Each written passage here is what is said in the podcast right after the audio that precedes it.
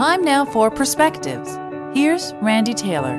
My wife and I were talking the other day about a shopping experience we had a number of years ago. It was in this store, Green Earth, I think it was called, where they had all these earthy creative signs and jewelry and meditation CDs. Anyway, one of the framed plaques was this quote from William Purkey. And the quote read Dance like no one's watching, love like you'll never be hurt, sing like no one's listening, and live like it's heaven on earth. The quote made me smile. Little did I know that I would be provided with a real life example very soon. We had to return something at a children's store, and my wife decided to let our son pick out his own shirt.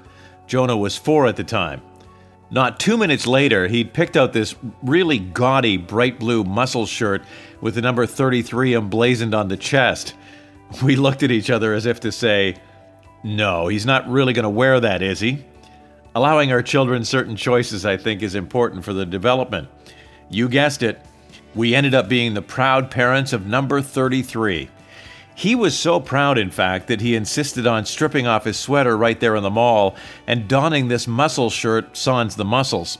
For the rest of the mall tour, so proud of his new shirt, he skipped and danced and stared at his own reflection in the store glass fronts as he danced along. Here's what he was insanely happy. Here's what he was not caring about what the world thought. What great lessons there are to learn from our children. Those unaffected by the dictates of society that would have you stop dancing in spite of the joy that it would bring. Here's what all this means, I guess.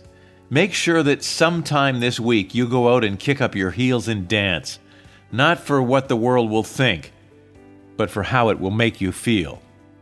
For Perspectives, I'm Randy Taylor. Have an incredible day and be well.